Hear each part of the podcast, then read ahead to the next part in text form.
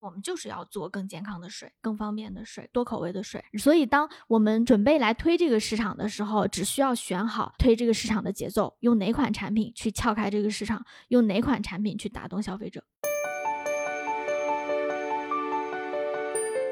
现在更多的这个家电，不管是大店还是小店，他们更多的是以男性向和中性向，以家庭生活为主力的决策的时候，主要的决策者是女性。嗯，所以其实一款能够打动他们的产品，其实我觉得这个定位可能才会是一个更好的产品。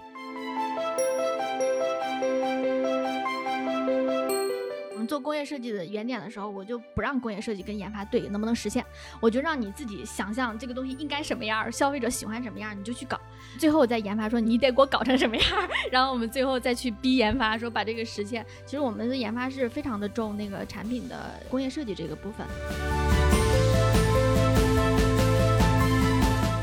传统的烧水壶的加热系统，它必须得煮一炉水嘛，只能加热到一个固定的温度。然后我们这个它是过流加热，所以它过流的时候，通过它的调温系统，然后来把它精准的调温出来的水，就是你想要的那个温度。而且它的很大一个特色是它不存水烧，所以你永远都不会喝到所谓的圈滚水。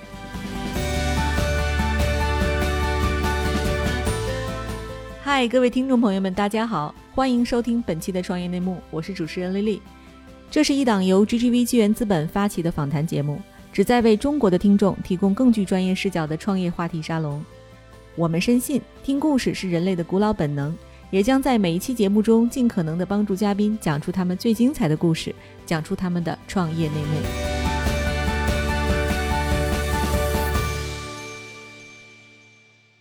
亲爱的听众朋友，大家好，欢迎收听本期的创业内幕，我是主持人 Lily。本期呢，我们请到的嘉宾啊，是新锐小家电品牌熊小溪的创始人兼 CEO Karen。好，Karen 跟大家打个招呼吧。创业类目的朋友们，大家好，我是熊小溪 CEO 李文俊。好，欢迎 Karen。对，今天我们要聊的呢，是一个跟新消费赛道有关的题目，叫水家电啊。同时呢，参与我们这一期录制的就是专门看新消费赛道的 GGV 的投资人甘霖。Hello，大家好，我是 GGV 的甘霖。哎，甘霖是第一次上我们节目，对不对？对。你要不要介绍一下自己？呃，我是 GGV 的甘霖，今年大部分精力其实都放在新消费上，但其实除了新消费以外，我还关注社交文娱和产业互联网。嗯，哎，甘霖，你其实来 GGV 一年多啊？啊，快一年。对你以前在哪里？啊，我以前在百度风投看过一段时间的科技，在那之前，其实我也在一家创业公司，嗯，主要负责供应链，我是在每日优先。然后这家公司现在也在美股快上市了。嗯，对，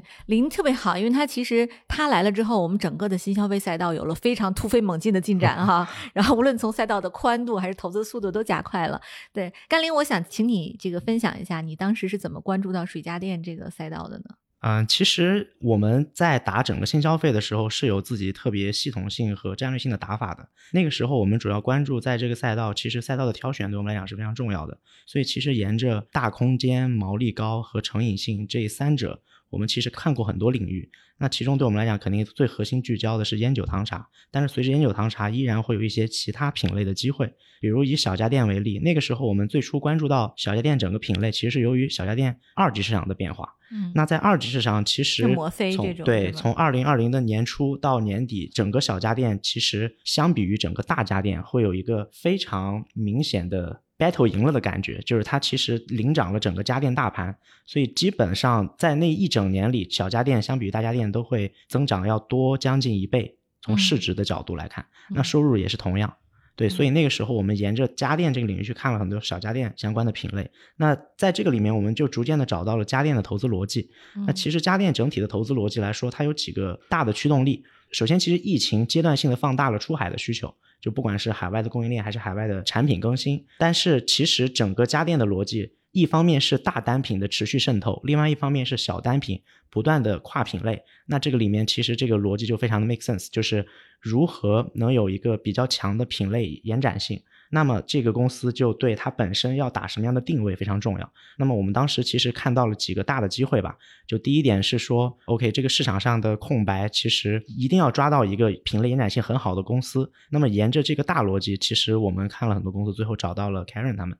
嗯，对，这是我们大概的大逻辑。嗯，对，哎，Karen 这个赛道其实特别符合你刚才说的大空间、高毛利，对吧？啊，是成瘾性这三个条件。哎，Karen，、嗯我们其实要不要先请您介绍一下哈？就是水家电到底是一个什么样的赛道，以及熊小溪这一家公司吧？嗯，我先介绍一下熊小溪吧。熊小溪，我们是一家专注于做水相关的这样的一个家电的品牌。然后我们除了给到一些用水啊、饮水的这样的一些家电产品以外呢，我们还会给到水场景下的一些耗材。所以你买到熊小溪回家之后呢，其实你不但是可以用什么来喝水，然后喝到什么，然后做各种饮品，都是我们的一个呃品牌的一个延展范围内。目前我们主营的有三条产品线，一条是高端的，就是带深度净化的，能把水变得很干净、很健康的这样的一个产品线，主要给到用户的就是健康这样一个非常关键的价值点。另外一条产品线呢是速热的这样的产品线，其实我们主要打的就是更方便，就是希望用三秒钟来解决过去需要五分钟、十分钟做的事情。这里面我们已经上线的有极热型的，然后目前在布局的还有极冷的，然后速冰的等等等等，希望节省这种用水的饮水的这样的一个效率。然后另外一个方面呢是饮品的方面，我们认为喝水，然后喝到一个健康水，然后更快速的喝水以外，我们嗯消费者很希望的是我能喝到各种各样口味的水，然后能不能更方便？然后这个时候我们其实在不同的口味的方向上，然后布局了一系列的产品线，这是我们的口味的产品线。然后目前比较明星的就是那个奶茶机，然后一经上市，当时在整个行业内都掀起了很大的一个震撼力，然后消费者也非常的喜欢。嗯，对，哎，Karen，你在做熊小西之前，你主要是做什么？嗯，其实我是做了七八年的 IT 行业，然后又在一个创业公司做了五年的那个创始人，然后其实也经历过多次创业的这样的一个历程。然后之前的一家创业的阶段是一家上市公司孵化的一家公司，然后它上市公司是做 to B 的水处理业务的，嗯。然后所以这从上一家公司的这个机会接触到水，然后饮水的这个方面的这样的一个消费市场，然后那当然我们觉得这么好的一个技术，然后在民用领域里面其实它有更大的一个空间，所以这个时候我们其实上一家公司做了一些民用的一些产品，然后也是从非常小的一个盘子，然后做到在市场上还是蛮不错的一个品牌。嗯，对，嗯。然后我们整个的创始团队也在水行业里面其实深耕了非常的久，包括我的研发、我的那个供应链的一些伙伴，基本上在这个行业里面都有十几年的一个深耕，所以在水技术方面我们有非常强的这样的一个储备。嗯，对，哎，你们公司名字为什么叫熊小溪呀、嗯，熊小溪，嗯，你觉得它好记吗？嗯，是挺好记的，但是它可能跟水关系不大。你要让我想到水，我可能会想到什么熊小鱼，嗯对吧？或者是鱼小溪，嗯对，可能会这样，会会稍微嗯贴近一点。嗯为，什么叫这个名字？你觉得熊小溪像什么？像一个动画片的名字，或者是一款很好吃的奶糖。啊，奶糖。对对，因为它给人的感觉很萌，嗯嗯，很可爱，嗯，很幼儿，就这种嗯感觉啊。小西。对，嗯，其实现在我们的消费者叫我们就是小小溪，或者叫我们小西姐姐。然后我们的英文标叫 Miss 西。然后其实我们给它的定位，它是一个人，他是你身边的一个人，或者就是你自己消费者映衬到自己的这样的一个人。然后我们给到徐小溪的这个品牌为什么会取这样一个名字呢？第一个，我们觉得品牌取名非常重要的是它要好记。嗯所以小溪是一个非常好记的名字。然后我其实，在很多场合下，然后提到熊小溪，然后大家很快就知道，哎，小溪，就是或者有人会叫我熊总，然后 然后就是就很有意思，就是说明这个名字是好记的。然后另外一个呢，其实，在我们来切消费赛道的时候，然后比较有意思，我们发现这两年的消费，特别是年轻的消费者，对于品牌的认识已经发生了非常大的改变。比如说，过去很多年的情况下，呃消费者愿意买一些呃外国品牌，然后愿意买一些强调科技感、强调标准化、强调工业化的这样的一些品牌，然后所以我们在市面上看到的很多品牌，它的名字都非常的高冷。然后它就是一个工业化的，就是一个大众化的一个品牌。然后，但是我们这两年发现一个非常明显的一个变化，就是消费者在购买产品的这种排序里面，过去可能我会选大牌、国际大牌，就是第一名的，然后后面是质量啊、产品特色呀等等。但是现在我们发现这个排序变过来了，我们对于品牌是不是国际大牌，可能已经掉到了消费者的心智的排序的第四名，甚至更后面。那第一名是什么？第一名是朋友推荐。就是有没有人别人在用，然后是我真正的跟我一个圈层的这样的朋友在用的，所以我们把熊小溪定义为一个人，这个人呢，他可能是就是你身边的一个朋友，然后也是我们消费当中的一员。那小溪姐姐她是一个什么样的人呢？她是一个对于美好生活有追求的这样一个人，她追求一个品质的生活，追求一个健康的生活方式，然后也追求我在我很忙碌的工作之外，我在家里可以给家人一些好吃的、好看的，然后好用。的，然后美食的空间或者是饮品的空间等等，她是这样一个爱生活的这样的一个女生。我们觉得这是我们对于熊小溪的一个定义。我们也觉得未来的消费品牌应该学会跟消费者做朋友。嗯，哎，很有意思哈。你看，为什么品牌都愿意把小放进去呢？小鹏、小米、小溪。嗯，这里很有意思，就是之前我也看过一本书上在讲，他说一般做小吃的这种品牌都把名字写的非常大。嗯，然后就就卫龙辣条，就是要把要把要把名字写的非常的大，然后然后但是呢，其实真正的做很多的大品牌或者是更有品质感的，它反而要很亲民，就把自己名字写的很小，所以这两年也很有意思，像嗯，Apple。Apple 就好记，对，然后 Apple，然后像那个小米，嗯，等等等等，嗯嗯，对，有意思哈。对，其实你看，整个熊小溪成立，也就是二零二零年八月到今天都不到一年啊。对。但是其实我们关注到熊小溪的时候，他也就是半年多的一个半岁的宝宝。对。那这样一个公司不到一年，他就完成了三轮融资，其实在市场上也是一个非常大的新闻。就我想也请这个二位分享一下吧，要不就 Karen 先。先来，你觉得你到底做对了什么，能够吸引到顶级基金这么多的关注？嗯，我自己的非常体感上的事情，我觉得这个时代太好了。就第一个真的是时代太好了，一个是这是一个新消费品牌会崛起的一个时代，我们能。感觉到的就是消费者在改变，而且消费者对于品牌的喜好在改变。然后这里面消费者其实用脚投票，已经在烘托很多的品牌在出来。我觉得这是时代真的特别的好。然后这是一个非常好的一个创业的时代。我觉得我们属于抓到了这个天时吧。然后另外一个方面呢，就是我们团队实际上虽然是一个新出来的一个公司，但实际上我们团队在这个水的领域里面深耕了非常的久。然后我们经历过很多的。产品的磨合啊、打磨啊、供应链的一些坑啊，然后包括从市场上懵懂啊，然后去一个成熟的市场上抢一杯羹啊，然后切到自己的一片蓝海呀，去怎么去养客户，我们经历了很多很多的事情，所以我们的团队呢，相对来讲又是一个准备好的一个状态，就是我们都准备好了。然后另外一个情况呢，就是我觉得我我的个人心态也好，包括我的合伙人心态也好，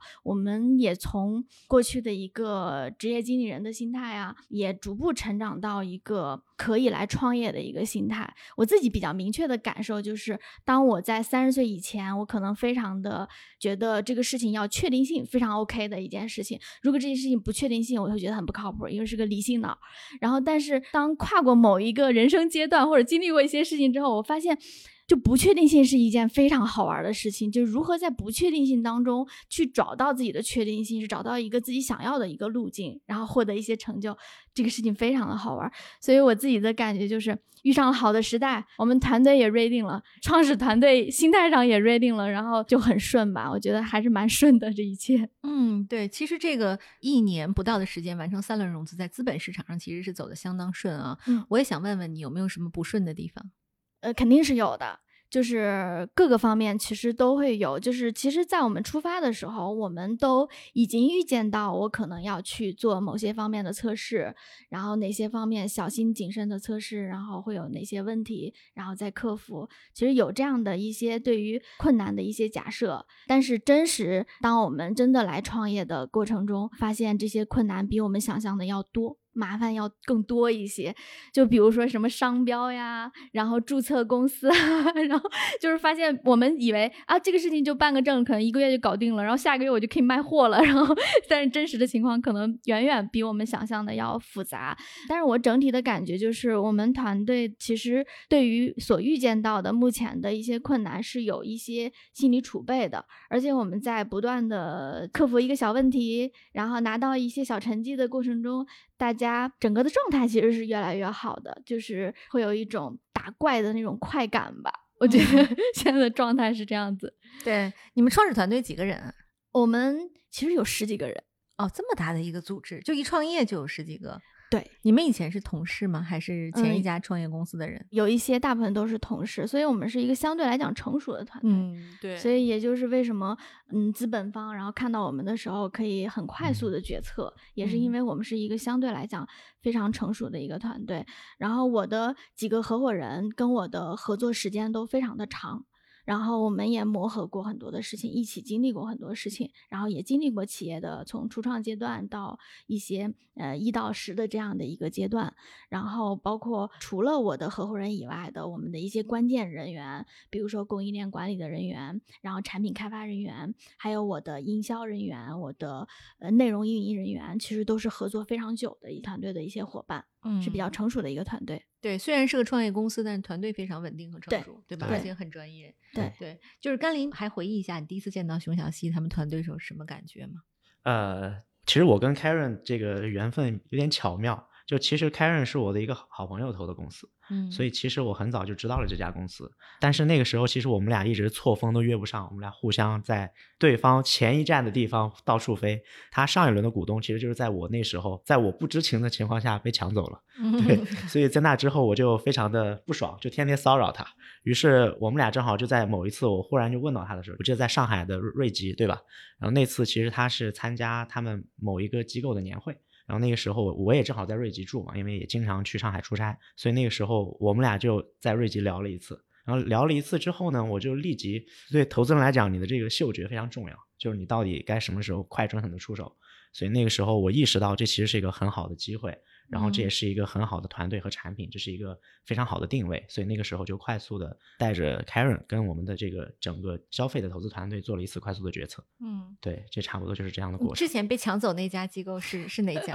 就是天图了。不过你看，就是从另一个角度，其实也证明 GGV 团队，其实我们从来不怕错过项目。对，就嗯是错过之后，我们一定还会，只要这个项目好，我们一定会追回来。这个嗯我觉得跟我们同事还是有很大关系，跟我们的文化有很大关系。嗯首先是我们从管理层就是不会因为一个 deal 去否定一个人，嗯其次就是同事自己自驱力也是非常强的。其实我们还是说这个水这件事啊，嗯就是整个水家电这个整条赛道，我是没有概念的，因为嗯我其实在没有买熊小溪或者说没有认识熊小溪之前，我们家一直用的是一百块钱美的烧水壶，然后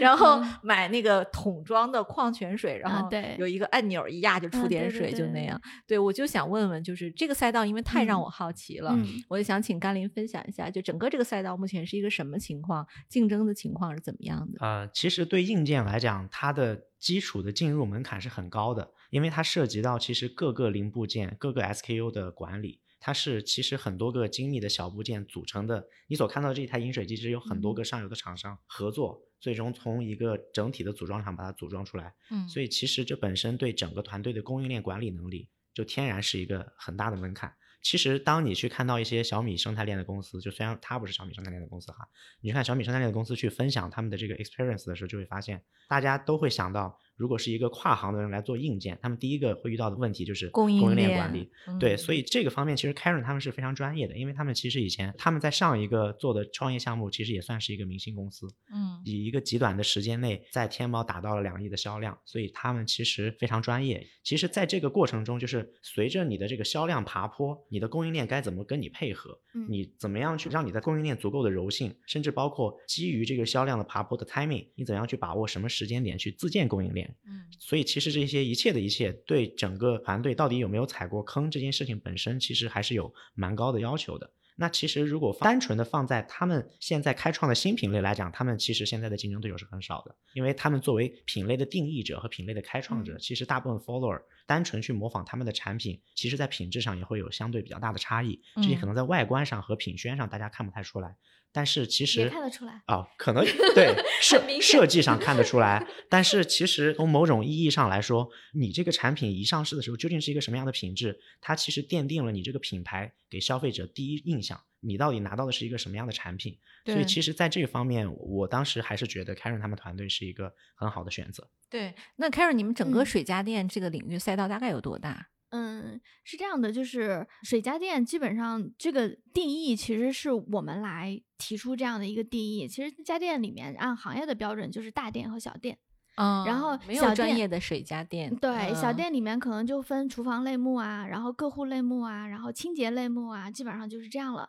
然后为什么我们做一个水家电呢？就是第一个呢，我们想切一片属于自己的一个定义的一个赛道，我们用水这个场景下让用户能够记住我们，然后在水这个场景下，我们想迭代掉过去所有的喝水。用水的这样的一个方式，给到他们更高价值的这样的一种方式，这是我们的一个愿景。那这个定义能够包裹的范围呢？我觉得就是基于我们现在消费人群的这种变化吧。打个比方，呃为什么过去会分厨房、家电还有家清这样的类目？是因为我们厨房是一个很固定的一个场所，我需要在厨房里去烧水，我需要在厨房里去做饭。但是其实现在很多年轻人不这样。现在很流行的就是我有一个公共的一个空间，是不是很多朋友都在一起？然后那个厨房跟客厅的那个界限已经打通了，包括现在外卖又盛行，我很多嗯时候的烹饪习惯已经变成一个非常简单的一个烹饪习惯。这个时候，我们再用传统的这种所谓厨房这种分类方式，其实也不是非常符合消费者的一个习惯了。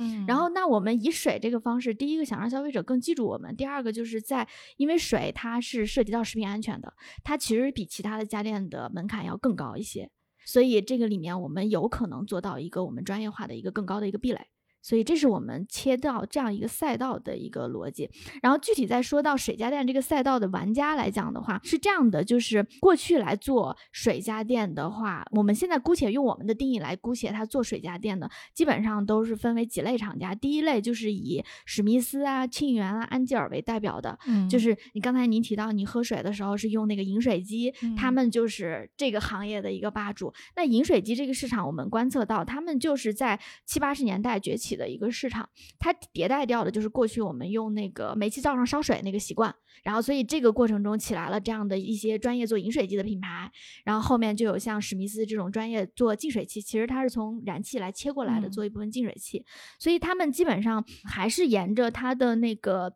工业化的那个路径，我做饮水机，我就只做饮水机。然后他没有想到给饮水机更多的这样的一个场景，这是这一类的赛道。基本上他们还在做净水器、饮水机这样的一个我们叫传统的水家电品类。然后另外一类呢，就是做全屋的全屋净水这个品类，其实在国际市场上是比较流行的一种品类。比如说在美国，然后像那个三 M 啊，然后宾特尔啊、康利根呐、都是一些几乎五十年以上的企业，他们做水做的非常常的大，然后他们切国外的这些市场，基本上全屋的方式，就是其实呃消费者进到家里面去，从家里的装修的那个环节就已经植入了你的洗浴用水，全部都是在它这个解决方案里面。那全屋净水在中国呢，其实也蛮久的了，但是在中国的普及率一直不行。另外，它的那个服务，还有就是它的推广手法非常的重，因为它客单价极高，几万块钱到十万多块钱，而且基本上就豪宅可以用，就是然后如果是像中国这种大部分的居民都是九十平米到一百二十平米的这种家庭，其实是不适合的，所以他们其实在中国的渗透率并没有那么高，但是国际上有这一类的厂商专注于做全屋的这种服务，然后还有一类我们就定义为新兴的这种嗯水家电品类，就是以我们为代表的。然后那我们切出这个品类以后呢，在这里面我们核心是把过去像饮水机啊，包括厨下净水器这种更家装式的产品呢，搬到了一个插电即用的产品。它就更简单，其实把它拉回到一从一个设备型的卖法，然后拉回到一个消费品的卖法上去，然后所以我们的很多的特色就是我的给到用户的使用是非常方便的，然后你插电就可以用，然后给到用用户的服务也是很简单，你在电商购买，你不用考虑什么安装环境啊，是不是有人上门服务啊，售后什么都不用考虑，你就直接带回家，你插电你就会用，然后所以这是我们来切的一个赛道，以这个赛道来讲的话，玩家并不多，但是水这门生意本身是很大的。嗯，你觉得你跟像那个喜茶这样的就专业做奶茶的，你们算是竞品吗？呃，我内心当中默默把它当做精品，他可能不这么认为。对，但他其实定义自己 叫饮料，对吧？嗯，其实我还专门的那个，就是其实我们在思考水家电这个领域里面的时候，呃，我们真正在我们前面的不是我们现在说去对标史密斯啊，还是说对标嗯沁园呢？我们认为，嗯，他们并不是我们一个学好的学习对象啊。我觉得我们真正要对标的是农夫山泉。喜茶为什么？因为他们解决的其实也是给到年轻的消费者一个水，然后嗯只是他用水作为基底，然后加上了茶，加上各种口味。我们通过他们对于消费者的这种需求的洞察、需求的把握，然后倒推到我们用一个什么样的产品可以满足一样的需求。但是我们的解决方案是不一样的，它是一次性解决方案，你要需要不断的买。我们是耐耐效品，你可能买一次之后，你就后面就没有什么成本了呀。然后而且自制的这种环境下更健康。其实我们努力在学习的是他们对于消费者的这种洞察，以及他们的趋势上的一些判断。对，就以防咱们听众朋友，因为我们聊得很嗨啊，以防我们的听友中有人没有见过熊小溪或者嗯没用过。嗯，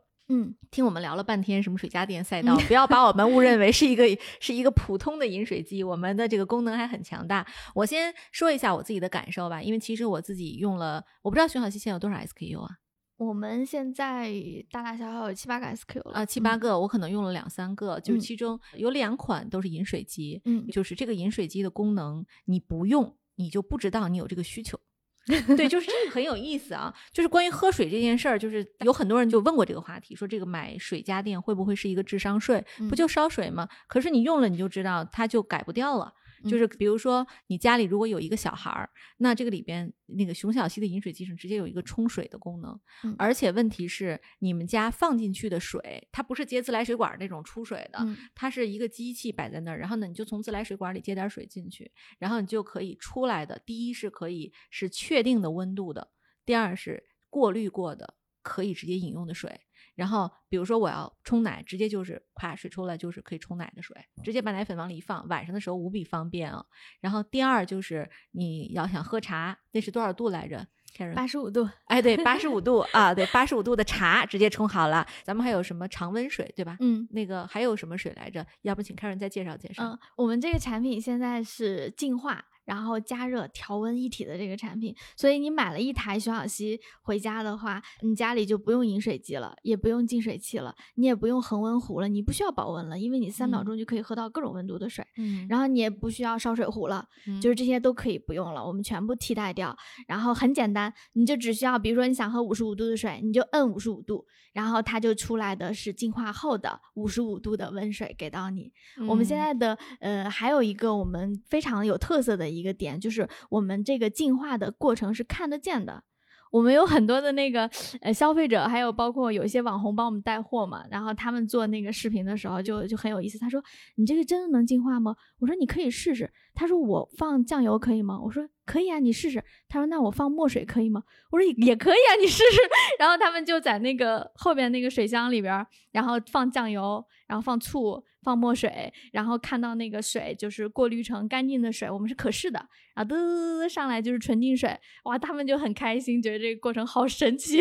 嗯 就很有嗯意思。就是整个进化的过程是看得见的，然后调温的那个过程是很方便的，这是我们产品非常大的一个一个特色。哎，我就很好奇，这是个什么技术？因为其实就是以相印为例吧，它烧水还是需要时间的。对对对对，但是我们这个就是你无论何时点开，它就直接可以出对对应温度的水，这是怎么做到的呢？嗯，它里面有一个调温系统，然后有一个加热系统，然后这个加热系统跟传统的那种烧水壶的加热系统是不太一样的。传统的烧水壶的加热系统，它必须得煮一炉水嘛，就相当于有一个水容器，然后嗯把它整体的加热，然后它只能加热到一个固定的温度。然后我们这个它是过流加热，你就理解它那个加热管里面是很非常细的这种管道，然后你嗯把水打进去的同时，被切分成非常细小的这种水路，非常细小的水路，所以它过流的时候，通过它的调温系统，然后来把它精准的调温出来的水，就是你想要的那个温度。而且它的很哦大一个特色是它不存水烧，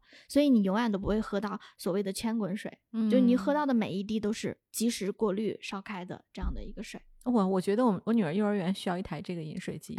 对，因为其实我们 PTA 里有一个妈妈，然后前两天我们开会，因为她是全职妈妈嘛，她非常认真，她就冲到幼儿园里去，每天去检查幼儿园那个饮水机的水是不是当天的水，嗯，就是因为我们会要求幼儿园把饮水机的水换掉。对，就是头一天要换掉，第二天就喝新鲜。当然，我觉得你家猫的要求更高啊。对，然后那个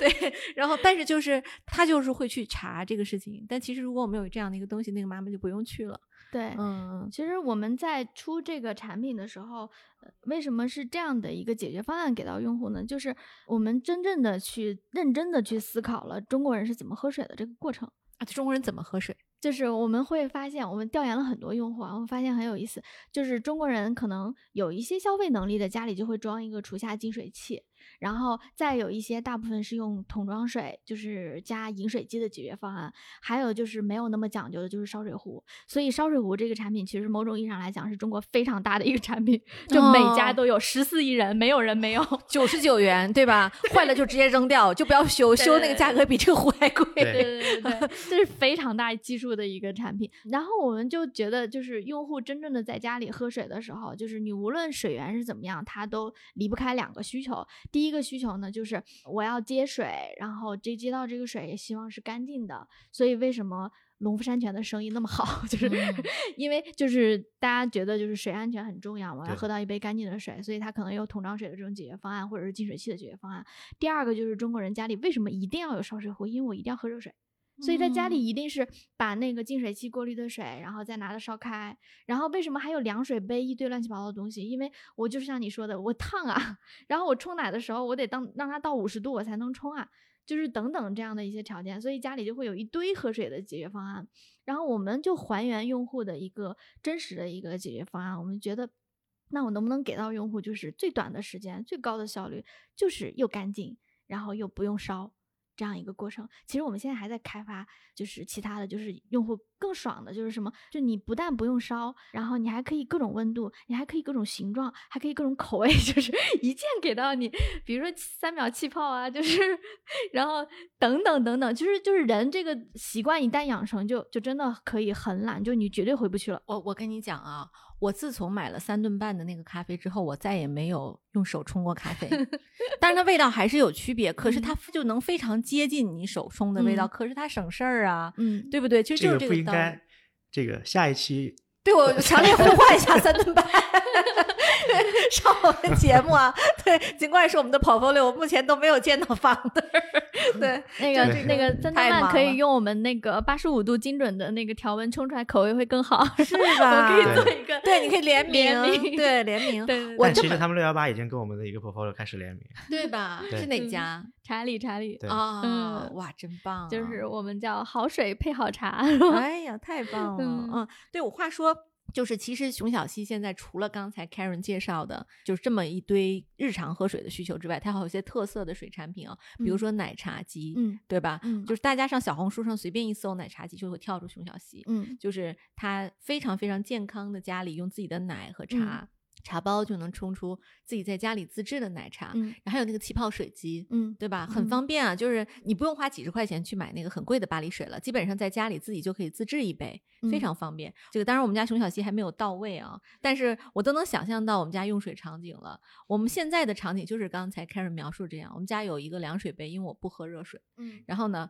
我们家呢，我先生只喝热水，嗯，然后我女儿呢，三岁，她只喝温水，一干家里比如说老人。他时不时喝热水，时不时喝喝冰水，然后反正有家里各种的需求。然后我们家现在的情况就是厨房里堆了一大摞子矿泉水瓶，就是农夫山泉。对啊，就是基本上喝的时候就那种那种单瓶的矿泉水。我回家我就拿一瓶矿泉水喝。然后那个我先生的话就要烧开，然后旁边呢就是阿姨会准备一个那种凉水。我们家个大的玻璃瓶子，就是那个水倒进去之后要凉，凉完之后再喝，是很复杂的。嗯啊，其实这个大多数的家庭都是这个这个场，中国家庭，或者是亚洲家庭。都是这个场景，对对对啊！但是其实我们一直没有一款产品能解决它哈。嗯，对，其实 Karen 我就很好奇，其实这个需求应该很早就被发现了，为什么市场上没有其他的人在做这个事情呢？嗯，呃，我觉得就是我们现在来回想这个需求的时候啊，发现啊，它这个需求非常合理啊，我就应该是这样子。嗯，但是其实，在没有这样一个产品出现的。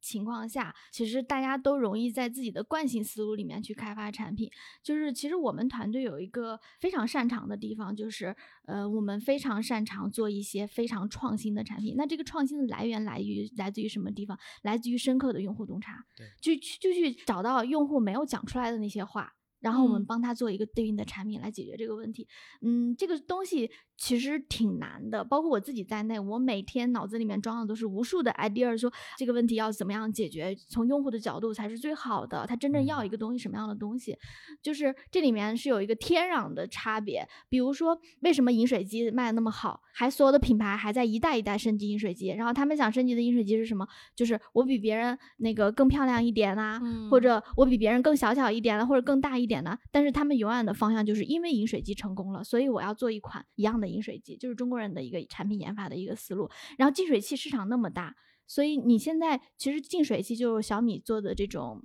四百加仑、六百加仑的除下机，在中国已经存在很多年了。但是到今天，所有人还在谈四百加仑、六百加仑、一千加仑。就是所有人都在做一样的事情，然后但是我们来切净水的时候，也可能跟我们过去的经历有关系，因为过去我们很小，当时创业刚开始做这个创业项目的时候很小，我们面对那些大巨头的时候，我们唯一的出路就是差异化。你我要是跟他做一款一样的东西，我有什么出路呢？就是我拼不过他呀，我资源上啊、渠道上啊、品牌上我都拼不过他，所以我要找差异化。那这个差异化一定不能是一个伪需求，所以我们就要需要认真的去研究，就是现在他们用到这个里面的痛点是什么。所以我们花了非常多的时间在深入跟用户对话。然后用户其实不知道自己要什么，但是我们为什么我刚才说我去研究了中国人怎么喝水？因为我现在见到很多人，我都跟他聊，哎，你平时喝什么？然后你家里怎么喝水？就是我希望就是在跟他聊天的过程中，我能发掘这样的需求。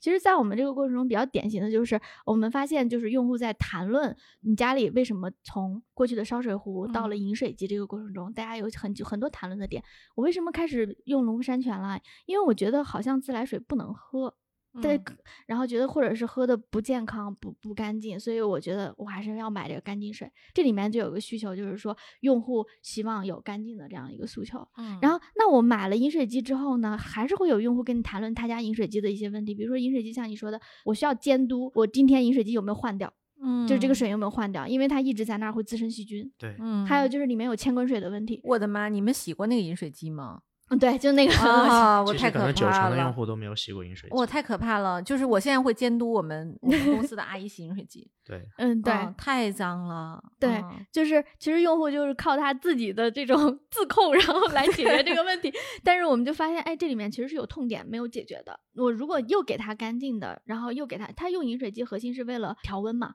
他用桶装水核心是为了干净嘛，但他俩组合在一起的时候，它并不干净啊。嗯，然后调味也没有很好呀，那我是不是有更好的解决方案？所以我们一直在打，就是它过滤效果是及时性的，然后这样一个效果。那但咱们这个滤芯儿是不是也要换？哦，对。多长时间换一次啊？嗯，我们的那个功能性滤芯可以用到十二个月到二十四个月，然后前置滤芯是可以用到十六个月到十二个月。它会提醒我吗？叫换滤芯？对你那个机器上会有小灯，告诉你用了四分之一还是用了多少。对，然后我们就是换滤芯这个事情，其实在我们这个产品上，它的复购极好，比除下机的复购要好。为什么？因为除下机好多人放在除下安装了之后就忘了。我忘了我家里有个，而且换很麻烦，换换很麻烦，而事后那可能就找不着人了，换销售什么很麻烦。对，然后为什么我们这个就是换滤芯，用户一定会换？因为你每天都需要喝热水。对，你如果有一天不喝热水，你说你还要在家里去找到那个九十九块钱烧水壶，就是用户就很烦。我们很多时候也真的用户来不及换滤芯的时候，就是看到那个就会跟我们说，哎，你们能不能给我们备用机啊？就是我现在怎么能让他再用一下，然后就坚持两天？因为这个就是你每天要。喝热水这个事情是断不了的。对，嗯，就你没有别的解决方案。对，这个我也想问问甘霖啊，就是其实因为刚才 Karen 描述的这些场景都是他的描述，因为我们做投资其实是要多方面的去看，听不同的声音嘛。是，就是你做用户调研的时候听到的真实反馈。嗯，其实说实话，在我投 Karen 的时候，他的奶茶机刚上线第一个月，他的独角兽经营机还没有产品上线，所以那个时候其实他的这些东西都在 demo 阶段。但是这个需求其实我们是怎么理解的呢？就如咱们刚才聊天所说啊，就是其实我们发现，就举举个例子，比如说提醒滤芯更换这件事情，其实现在可能很多很多产品这种类似的逻辑它都不会去提醒。那其实你会在一款产品身上能很明显的去理解、去感受到这个产品的设计者他在设计这款产品的时候，他究竟在思考什么。好比说，刚才丽丽你提到，你其实被这款产品打动的是，比如说它的喝茶键、它的冲奶键，它虽然背后对应的是不同的出水温度，但其实它背后也对应着不同的家庭场景。其实这些东西都是在 Karen 他们团队经过很深刻的思考，哇，我们可能主流的最大公约数究竟是哪几个主流场景之后聚合出来的最后的这个产品形态。嗯但其实它的每一个按键背后又是不同的场景，又是不同的家的感觉，又是不同的温度，所以嗯。其实他们的背后会有很多基于产品创造出的各种各样的故事，甚至包括说，比如说我们刚才理解这个需求本身被发现，就我们可以看到，其实，在目前的市场上，如果我让咱们在座的各位现在忽然回想，就是你想到名字的，你觉得现在市面上哪一个家电品牌是打女性向的？摩飞和小熊吧，对，所以你会发现，但其实他们并没有很刻意的去强调女性向。现在更多的这个家电，不管是大店还是小店，他们更多的是以男性向和中性向。举个例子，比如说以小米为例，它其实是非常理工男的。嗯，它不管是它的设计还是什么，它非常理工男，所以其实很多用户在购买小米的时候，在乎的是功能，在乎的是它是否可靠。但是你要思考得到，就是以家庭生活为主力的决策的时候，其实主要的决策者是女性。嗯，所以其实一款能够打动他们的产品，其实我觉得这个定位可能才会是一个更好的产品。哦，说的太有道理了。嗯对，其实你看，就是熊小溪一个很聪明的地方，就以它的净饮机为例啊，对，就是它净饮机里边这些功能，你总有一款是要满足家庭决策者需求的。嗯是我们家是有个冲奶机的，原来，嗯但那个东西洗起来无比费劲。嗯啊、但这个熊小溪这个需求诞生之后，你家里那些可怕的机器都可以消失了。比如说厨房里有一个丑丑的烧水壶，不用了，对吧？对然后呢，还有这个像什么孩子的冲奶机也可以不要了。然后其实就直接放一个熊小溪在这儿，一家人都可以用，多方便呀！现在其实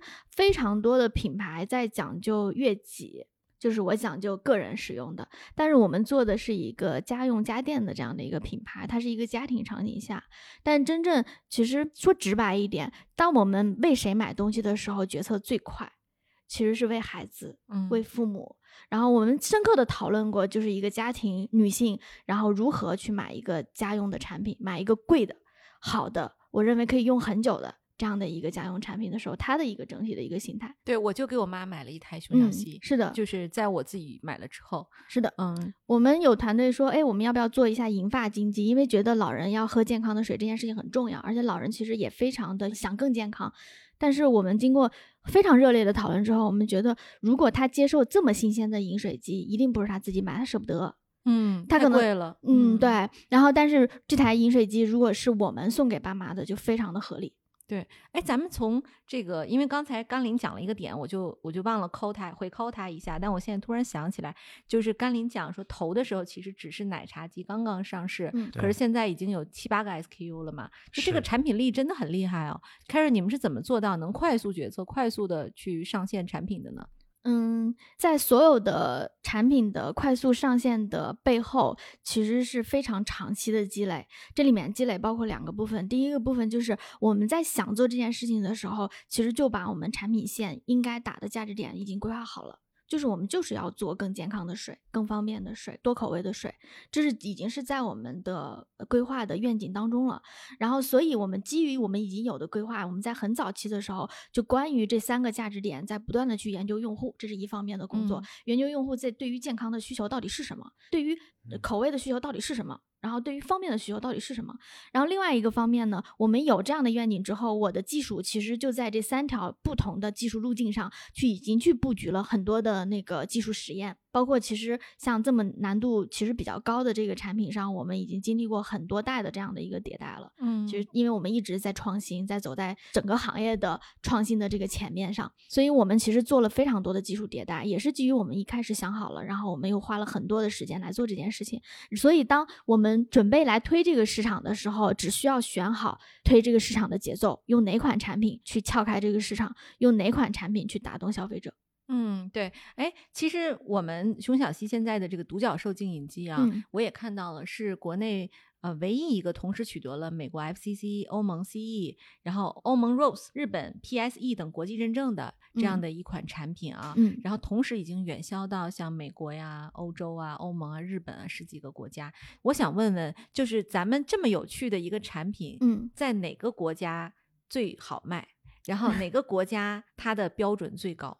呃，其实这个产品在不同国家，就是喝水这个场景的需求不太一样，嗯就很妙。就是其实卖到美国的时候，我们非常强调它的环保。我们怎么强调它的环保？就是因为美国人其实是喝大桶的那个桶装水的嘛，背回家，然后车后面背很多。然后但是他们有一个痛点，就觉得哦，这个东西塑料瓶啊，就是很不环保。然后我们打一个点叫做，你买这台机器回去，七千七百瓶矿泉水背回家。又划算，然后又没有有塑料瓶，其实他们在乎的是这个点，干净的这个点。然后在欧盟一些地区呢，我们调研过，发现他用户在什么时候非常介意这个水的质量，是因为他要喝非常好的咖啡和非常好的茶，嗯，就是他们在这个时候非常的介意那个温准以及它的水的这个口感。哦，所以太这德国了，呃，对对对对，德国就是德国。嗯嗯然后那日本其实就非常的细节啊，各个方面他们都很在意。嗯，哎，日本是不是市场很难进啊？嗯，对，它门槛相对高一点，但是我们出口拿到这个欧盟的 ROS，包括日本的这种食品安全局的这个标准，他们的要求都非常的严。比如说 ROS 这个标准的话，它是把你所有的可以接触到水的界面的材质拿出来分析，然后看你所有的接触的这个材质里面有没有有毒有害物质。就是嗯理论上讲，这个东西都是可以吃的，就就所有的东西都是可以吃的。然后日本那个呢，同样的，他们也会要求你所有的整机的接触水的界面全部要可以入口。它细节到什么程度？细节到你如果同一个材料不同的颜色，它都要你分开做检测，然后来确定你百分之百是安全的这种情况下，才会给到你这个标准。所以这些标准我们全部都是披露的，我们能保证它是安全系数非常高的一个产品。嗨，各位小伙伴，告诉你一件很重要的事情：创业内幕的听众群已经开通喽。在这里，你可以和我们直接沟通，也可以第一时间了解到 GGV 纪元资本线下活动的动态，近距离聆听投资人的独特见解，并且结交其他互联网圈子的小伙伴呢。入群，你只需要添加微信公众号 CYNMXZS，我再重复一遍，CYNMXZS。也就是创业内幕小助手的拼音首字母，并在好友请求中标注“创业内幕”。接下来，小助手会帮助你完成入群操作。我们期待你的加入。哎，我其实就挺想知道的啊，就是咱们现在卖的最好的 SKU 是哪一个？嗯，独角兽和那个奶茶机都卖的很好，对，但他们俩价格差好多。差很多。对对对，嗯他们在我们的整体策略里面的功能是不太一样的。对，你觉得你的主流用户他画像是什么样的？嗯，二十五岁到三十五岁的一个女性，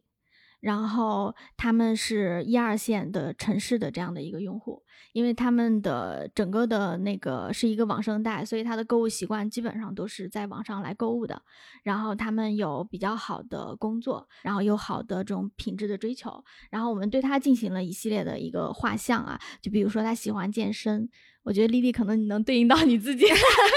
然后，然后对有自己的一个工作的一个空间，逐步这两年呢，可能开始有自己的一种非常强烈的一种民族自豪感。我觉得嗯中国的东西也可以很好。嗯然后另外一个呢，他对于新鲜事物的接受程度也比较好。然后还有一个，我们认为我们的用户他的价值观有一个底层的东西是徐老师一直想传递的，非常重要的一个东西，就是我们认为我们的用户他们不是那种要买奢侈品。然后来彰显自己的那波人，而是说他要买好品质的东西给到我的家庭，所以它这里面有个很核心的点，叫做物有所值。我们好东西，但是我们不贵。嗯另外一件事情就是说，我们认为这波女性对于生活是有追求的，她这个追求不光是功能上的追求，还有就是使用场景上的，就这个东西一定要好看。嗯然后我在家里给家人使用的过程中，能带来整个家庭的氛围的一个愉悦。嗯然后还有就是这个产品能传递家人的关爱。其实某种意义上来讲，中国人很喜欢说：“哎，你喝点热水。”就是就是我们很简单的一个就是关爱的一种方式。嗯就是我们认为他的一个价值观的一个诉求，就是我爱自己，我有自己独立的人格，我也爱家庭，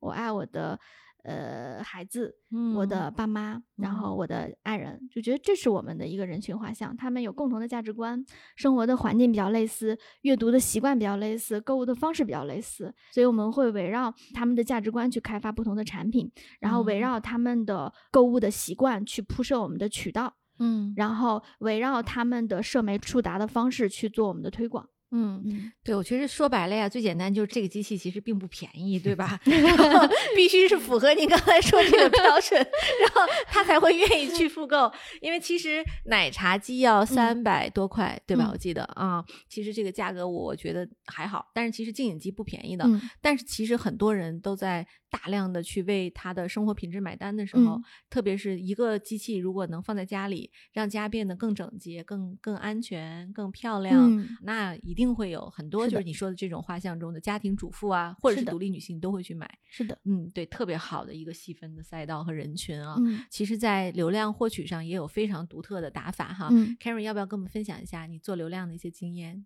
嗯，我们就是现在比较深刻的理解到，就是流量的前提是你的人群要对。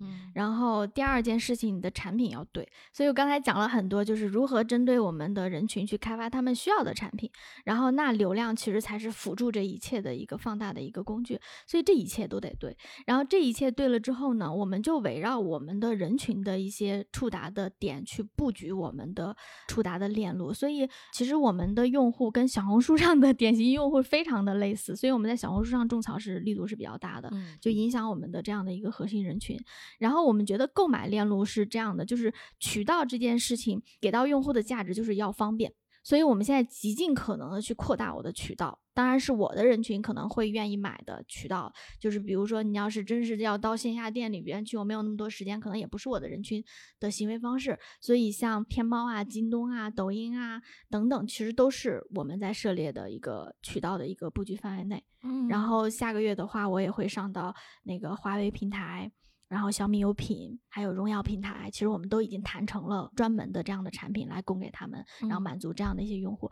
所以渠道上面的话，我们尽可能的去铺设用户更容易达到的一个地方。然后流量的一切，简单来讲的话，就是围绕我们的人群去做声量。然后用渠道的广铺设来承接这部分声量，让嗯他们所见想得，然后马上就可以得到。嗯嗯，特别好，特别好。对，就是这一段分享，我觉得可以给我们基本上做新消费的品牌的朋友们特别多的启示哈。就是不要去盲目的追随别人的这个打法，其实嗯背后都有它隐藏的逻辑，不要只是看表面，对吧？啊对，哎，其实这个我们讲了这么多熊小溪哪里好哈，我就想问一些比较挑战的问题啊。嗯就是第一个问题就是关于出海，就嗯是刚才咱们讲了，就是出海这边 Karen 其实在积极的布局，嗯但其实喝热水是中国人一个独特的饮水习惯。啊，那对于海外的这些用户，你觉得就是作为一款就是多功能调温的机器，他们会买单吗？因为嗯其实美国人直接就自来水拧开就喝了呀。嗯嗯嗯，嗯其实我们针对不同的市场，就刚才提到，我们有不同的一些产品的功能的特点去满足他嗯们。然后出海这件事情的前提是，可能还是我们要做的第一步就是对于这个市场的理解。然后这个理解的背后，我们发现他们有很多的共同的点，就是比如说共同的点就是全世界的人民都想喝一口干净的水。然后都愿意为此买单。然后，那不同消费能力的地区对于干净的水呃的要求又不一样。其实我不知道您知道不知道，在印度净水器卖的非常好，嗯，因它能能的消费 因嗯为它水实在太脏了。对，就是它这个变成他要非常关注我是不是生病的一个问题，嗯而且他又喝凉水。其实中国人解决病毒很多年是用把水烧开，然后啊，喝凉白开，嗯，对，更嗯更安全的这样的嗯一个解决方案。但是其实，在国外，就像您刚才提到的，很多是直接喝嘛。所以，它如果水质不安全的这些地区，他们对于干净水的这种诉求就更大一些。对，所以我们会去研究这样的一个市场，然后去针对性的去推出我们的这个产品，因为我们这个产品实在是功能太多了，就是集合一体，所以我在不同的市场上，我可能会强调它的这个部分功能，然后减配其他的功能。其实嗯我们在给到美国的市场的这个功能，我们只把那个调温设置到了泡咖啡的那个开水键，就是更高嗯的那个温度键，因为嗯他们可能不太需要那么多细分的那个场景。对嗯，对，然后我他们喝奶都是喝冰水的，嗯，对的，对的。对，然后，嗯因为我们那个独角兽那个产品有一个很大的一个特色，就是我那个纯水箱是可以取出来的，嗯所以我们在国外的时候，他们就很喜欢那个功能，他们把那个纯水箱取出来之后放冰箱，啊，嗯，因为他要喝冰水，然后也可以放两两片柠檬。他们就很嗯喜欢那个功能。然后在中国那个纯水箱，我们告诉消费者，你看我的产品是纯净看得见，就是过滤哦，看得见。但是在国外一样的功能，我们告诉他，哎，你可以放冰箱，嗯，然后嗯，就是因为他家里肯定会有一个凉水壶，就美国人人可能不喝热水，但是家里一定有凉水壶，但是这个它就替代掉它凉水壶，所以就是喝水这件事情，某种意义上来讲，它的需求更共性，但是针对于不同的市场，我们还是会有策略的去选择哪些功能去满足这当地的市场的一个需求。对，哎，我听下来，我觉得我的人生哈，不是在喝水，就是在去喝水的路上，对不对？就是录完熊小溪就要就要大口的喝熊小溪的水，因为真的太健康了啊！而且喝水其实对于女性美容啊，对，然后加速新陈代谢都非常有帮助啊。然后我再问一个问题，我觉得嗯可能也是一个目前大家挑战熊小溪比较多的地方啊，就是说现在其实很多声音都在说小家电很容易被闲置啊，嗯特别是像奶茶机这种属于流量型的产品啊，就是你怎么看？就是小家电买完不用的这种情况，嗯，然后你觉得这样的一个产品是不是有可持续发展的空间呢？嗯，明白。其实我自己也买很多小家电，然后也会用一两次，然后放在那里，然后想起来又会用一两次。我觉得这个行业确实会有这个问题，我们不能回避它。就是很多的小家电，因为小家电其实解决的是什么问题？解决的就是一个小工具嘛，让你的生活更方便一点。所以某种意义上来讲，它是有替代性的。除了像水安全啊那么重要的事情以外，像很多的锅呀，然后什么养生壶啊，包括过去豆浆机啊等等，你就说你没有它会怎么样吗？也不会怎么样。但是它就是带来你生活那么一点点美好。但是很多女生看到那个产品就觉得，就想象我在家里做一杯豆浆，或者想象我在家里做一杯养生茶的这个场景，嗯我就会下单了。就确实这个行业的一个共性是这样，所以这个行业意味着，如果我做一款单品想打遍世界，做到很大一个规模是不可能的。所以我们很早期就理解了这个逻辑。我们认为小家电想做大的话，一定要把你的品类边界的延展性做得比较大，然后在这个品类边界里面去不断的去扩 SQ，然后满足不同场景下的这种小便利、小美好这样的一个需求。然后回到我们熊小溪的这个价值观，我们在选品的时候呢，我个人是包括我们的团队是很忌讳选那种就觉得有点鸡肋的这个产品。其实确实有很多产品是这样子，我们自己比如呢？呃，比如说什么电动削皮器，然后 然后其实我手动也没有很麻烦，然后再要电动、啊就就之类的。还有就是前段时间我自己还想了一个产品，哎，我说我要不要做一个五谷磨坊机？然后可以在家里做五谷磨坊。后来我我仔细调研了这个市场，包括拉了那个有一个很有名的那个五谷磨坊的公司的数据，然后拉了他所有的数据之后，我发现用户直接买那种做好的五谷磨坊最方便，可能、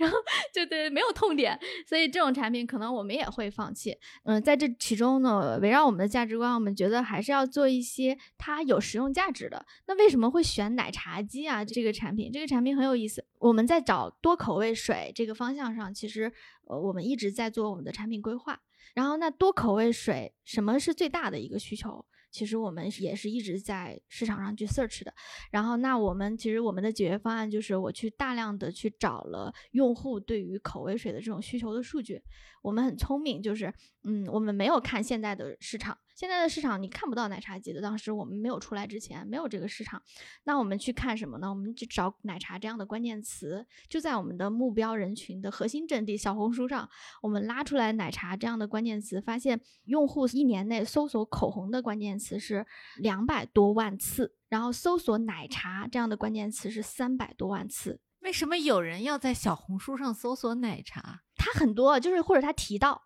就是什么我哦要奶茶续命啊，或者年轻人说、哦我我我我再穷下去我就喝不起奶茶了，我连奶茶都喝不起了梗，就就是一个梗。嗯然后，但是嗯对于这个的关注度是非常的高，这是我们从嗯感性层面上拉了很多的用户数据，发现哎，大家对这个很感兴趣。因为我们过去做水做很重的这种产品，确实很痛苦啊，就是我们找不到就是。网红的话题跟用户沟通，你知道吗？我们也很痛苦，就是就像您讲的，没有喝热水，听着就是直男，对吧？就是我我很难找到一个话题跟年轻用户马上都能 get 到他的点。对就是我说，哎，这个东西很好，你可能要使用之后你才觉得好。但是嗯那我们，所以我们就一直想找那用户最关注什么样的点，然后就找奶茶，发现它有很多的这种频次的一个阅读量，还有就是奶茶续命啊等等很多的梗。然后这个事情我们发现是个大市场。然后另一方面，我们又理性的去看了一下。关于奶茶的痛点到底有没有？那我们怎么看这个痛点？就刚才提到，就是我们好认认真真的拉了一下奈雪的茶和喜茶的数据，还有用户评价，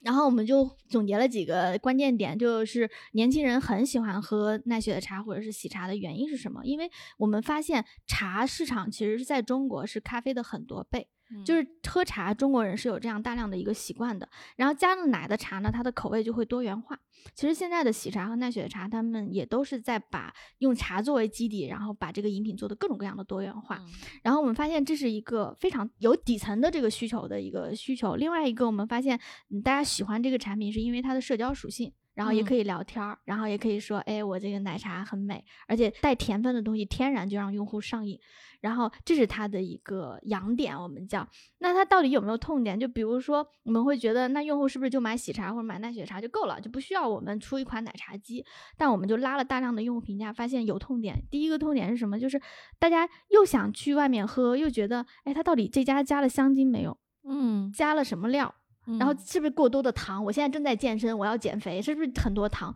就很怕胖，我又想喝，我又怕胖。然后还有一个就是好多小孩子想喝，但是妈妈又觉得啊，奶茶那不健康，那不能喝。就是我心里会觉得还是不舒服。或者这个我 get 到了。对对对，就是我们看到很多妈妈的评价也是这样子，就是我要控制小孩一周只能喝一次，或者是怎么样，就是这样子的一些语言在里面。还有一些呢，就是用户觉得贵。就是其实会觉得吐槽说，哇，三四十块钱的奶茶，我快喝不起了，我这个月 就喝奶茶不能自由等等。就是我们发现，哎，这有一点，那我们电器其实能解决这个问题。第一个就是，呃，用户对于自己制作这个过程，天然就觉得安全。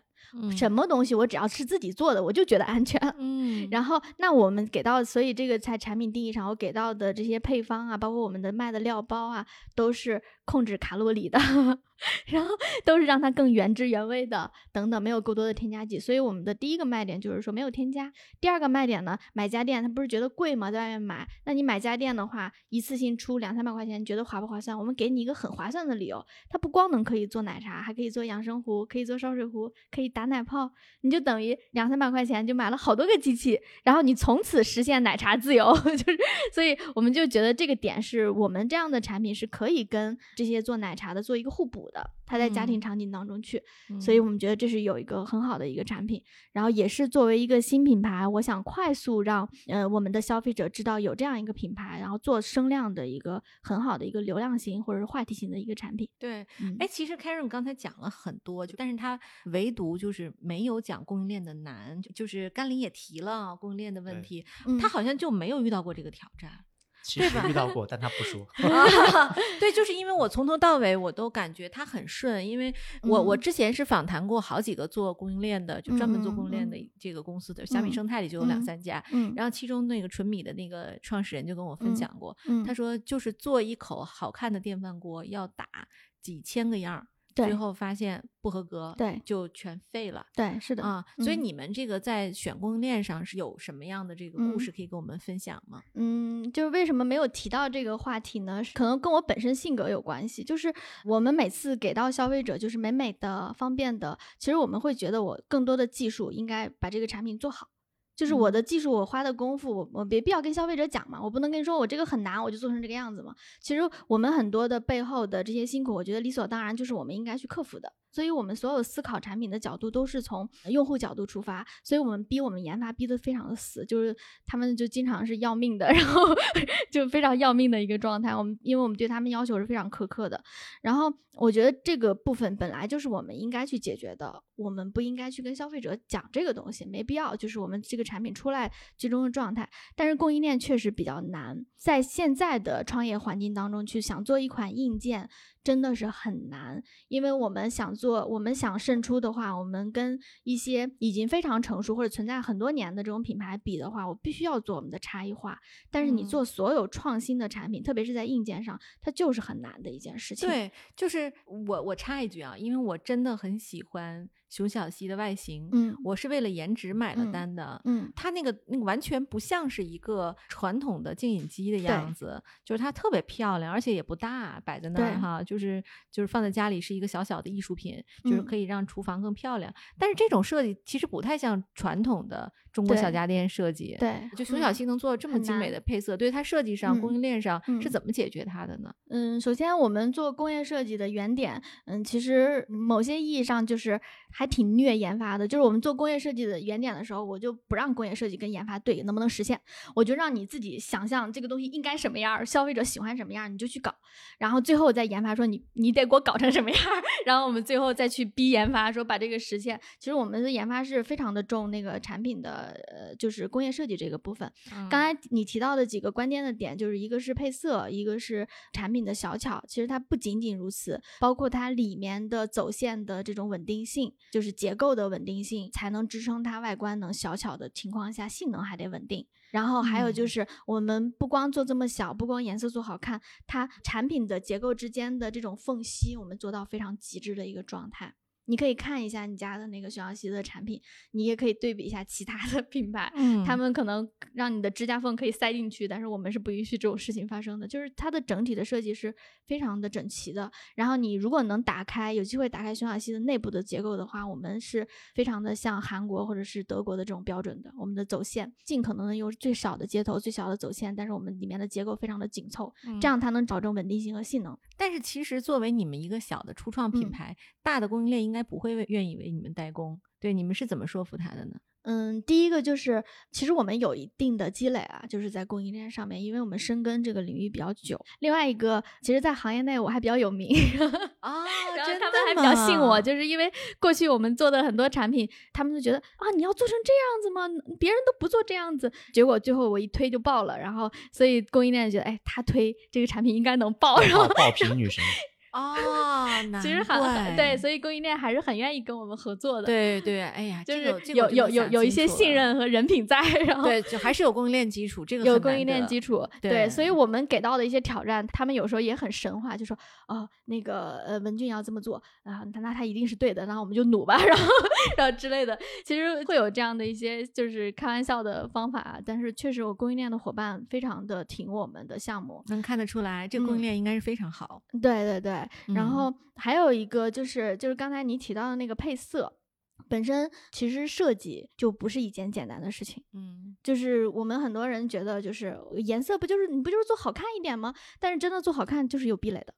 你想做好看，这个产品没那么容易。嗯就是本身把它设计成好看，我们就是有壁垒的。所以在设计这个方面，我们的工业设计也是我一直合作的工业设计，非常的了解我们的用户的心智。你可以感觉到，就是徐小溪做的，嗯，三四百块钱的这种口味水的、更活泼的这种家电的形态，我们的颜色是比较丰富的。然后而且很潮，有这种渐变色啊等等，然后圣诞款啊等等。但是我的高端产品，我的颜色是百搭的，我没有那么多花花绿绿的颜色，我是非常冷静的。然后你在家里的状态下是优雅的，是好看的。其实嗯我们对于产品的颜色，其实也不光是让它好看，要让它适合这个产品的一个身份，然后家居的一个环境。嗯然后包括您提到的颜色，其实，在行业内有一个好玩的事情，就是所有做供应链、做工厂出来的都不愿意做粉色。其实粉色比白色难很多，因为粉色很容易做成死亡芭，就是死死亡亡芭比粉，嗯就是它它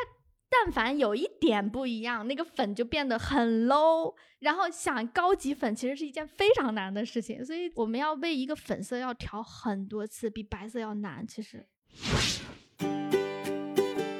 各位亲爱的小伙伴，你知道吗？除了创业内幕之外，我们还出品了一档英文播客《Evolving for the Next Billion》，由 GGV 纪元资本的管理合伙人童世豪和市场经理 Rita 杨主持。如果你对东南亚、印度、美国等海外市场感兴趣，欢迎收听来自当地头部创业公司 GVC 的声音。收听及订阅，您可以在我们节目顶端找到 GGV 的小馆，点击进入就能看到我们出品的这档节目了。欢迎喜欢收听英文播客的小伙伴点击订阅哟。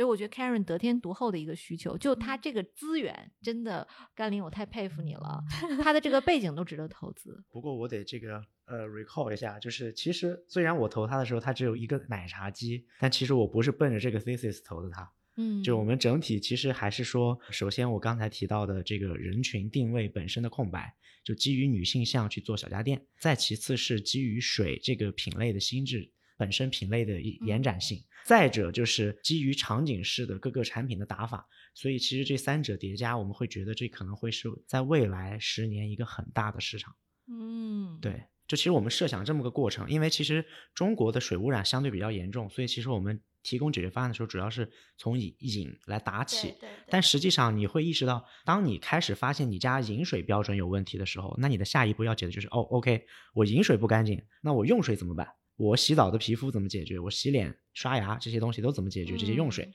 所以其实它未来的产品线上会有很多拓展的可能性。同时，当它成为用水安全的专家，这个心智在大家的心里打上这个标签的时候，那其实它品类的迁移性本身的这个 penetration rate 就很高。所以其实这是一个很好的 thesis。哎呦，甘霖，我觉得你赶紧多上我们节目吧，你太会讲故事了，对吧？这就是个百亿美元大市场啊，对吧？天花板无比高，然后对，听起来真的是特别有意思。比如说，你想想啊，如果我熊小溪这种安全的水，我放在我们家有个大的饮水机，我们整屋洗脸、洗澡。都用这个熊小溪的这个这个东西的话，然后以后呢，比如说今天我要洗澡的时候，这个我想泡个澡，我嗯甚至可以就是直接嗯用一个什么产品往里一放，我们家嗯今天出来都是玻尿酸，对不对？嗯啊，这个我下个月有个产品可以给你洗澡，哦，真的对吗？的，这些东西我们已经商量过很多次了。我们用的是进口的 VC，可以入口的，不刺眼的，非常高级。然后它除了能把水里边儿的杂质去掉、余氯去掉，它就不刺激皮肤了。你洗完身上滑滑的，不用涂那个在护润润肤油类什么的对对吧那个很棒，而且很漂亮。我们那个产品很漂亮。是吧？对它是就是可以沐浴用的吗？还对是对对对对，啊、大吗？呃，不大，而且很便宜。它是装在你家的那个 就对对对对吧对对，我的妈呀，我需要一个 啊！我们现在正在艰难的搞那个量产阶段，因为其实产品整体已经出来了有一段时间了，我们一直在打磨它的那个细节。嗯太棒了。嗯，对我们非常非常期待看到熊小溪扎入美容赛道，对吧？润百颜的赛对道，对对 是不是？我们觉嗯得应该有一个小家电的品牌，它能够从用户的角度出发，而不是局限于所谓的工业化的这种切分赛道。你做个户的你就嗯做个户，你做厨房就做厨房。其实用户谁知道呢？对谁在意呢？用户只能记得你以什么相关更专业。对，你看嗯小米就是这样，对吧？就是嗯现在的小米，没有人会定义它是一个什么手机品牌、对厨房家电品牌，还是什么日用品品牌。对对，就是大家会定义它是一家伟大的生活方式的公司。对对对吧？而且你只要买了一个，你就会一直用。比如说有一天我们家用了熊小溪的这个，现在用的是熊小溪的这个饮水机嘛，那嗯未来可能我还会有什么全屋的整屋的水系嗯统，有熊小溪帮我来管理啊。就是你可以打开手机就能看到我们家今天的水质怎么样，对不对？要不要换滤芯儿？对，太方便了。嗯而且我觉得真的就是我这边要补充一点，我觉得熊小溪让人特别感动的地方，他没有强要我安装 app。对，这个是我目前看到的中国智能家电中最让人感动的一点，就是我不需要 app，对吧？我喝水我就点开就能用啊，对吧？你别给我搞一个，我还要在手机上操作一下出水，对吧？我们现在很多产品都要这样做，但熊小七真的是回归了用户的本质啊。对对对这跟我那个做了七八年的 IT 有关系。就是嗯我太了解这个东西，嗯，就是它给到智能化调节的价值应该藏在用户的背后，应该让用户回归到最简单的方式。对、嗯对，哎呀，真的是看起来很简单的事情，其实背后都有无数人的努力和付出哈。对，对简单其实非常难做。是是、嗯好呀。那我们最后一个问题还是嗯给到 Karen 啊，就是请你给创业者们和听友们推荐一本书或者一部剧，对你影响最大的。嗯，最近有一部电影其实又回播啊，就是那个天堂电影院。啊，嗯，我非常喜欢那部电影，那部电嗯影影响了我很多年。我觉得每一次看那部电影，其实能感受到的东西都不太一样。我们能感受到，嗯、每个人他是具有天赋的，然后在人生的这个漫长的旅途当中，我们有一个使命，就要发掘自己的天赋，然后为创造一些力所能及的价值，然后把价值放大。然后我们也能感受到，就是在这一路以来，你会有天使帮助你，会有贵人扶持你，这都是我们需要去感恩的东西。然后等等等等，还有包括就是发现了自己的天赋，你在某些关键的事情上你要做取舍，然后你要做坚持等等。我觉得他给到的整个的人生是可以让我们去不断的去回味的。嗯，哎呀，太感动了。对，特别同意这一点。就其实投资本身基于我刚才所说的大趋势以外的这些理性决策，其实更多的也会夹杂着一些感性的东西。嗯，所以其实我在见到 Karen 的时候，其实能从她身上感受到她身上女性的力量，嗯，然后也包括说，其实她身上向善的神性。所以其实这些东西都是他当时非常打动我的地方。哎呦我的妈呀，到这个高度了。是甘霖，你真的是太会聊天了。哎，对，文俊，我们最后就是再问问，就是熊小溪这么优秀的公司还招人吗？呃，在对，我们在哪里可以看到招人的信息啊？呃，我觉得那个现在 GGV 的那个同事在帮我们招人，啊 对，可以直接发简历给我，对吧？对对对你在招哪些职位啊？嗯，就是内容运营啊，然后对啊，内容制作呀，然后产品开发呀，等等等等这些职位。对，再一次呼吁一下，就是 VC 行业的这个难啊，就是你看我们现在连 portfolio 招人的事情都在积极参与，像一个猎头一样。但是主要是因为我们的那个招聘的同事太强了。嗯，确实是。嗯，那就是基本上高招高管我们无往不利。嗯嗯，对，好，大家如果想了解熊小溪更多职位，可以在各大招聘渠道搜索熊小溪，然后看一下有什么合适职位，可以直接投简历到我们的创业内幕听友群，直接给到小助手，或者是呢给我，或者是给 Karen 发邮件。对，我的邮箱是 lcao at ggbc 点 com，。大家可以把邮件直接给我，然后注明应聘熊小溪，我就会转给 Karen，好不好？好的，好的。嗯我们小伙伴天天跟我说让我招帅哥，然后啊 年轻的帅哥。你们女生多，对不对？我们对我们做内容的女生比较多。OK，好，没问题啊、然后我们其实最后呢，因为还是讲消费品嘛，有这么好的一个产品，肯定是要给听友一些福利啊。嗯，然后最后我们还是按老规矩，大家呢积极的在我们的喜马拉雅和小宇宙的下方去评论。然后这一期节目播出一周左右呢，我们会请 Karen 本人抽出一个幸运的小伙伴，我们送一台网红奶茶机，好不好？好的，好的，没问题。好的，那好，那我们本期节目就到此结束了，感谢大家的收听，拜拜。拜拜。拜拜。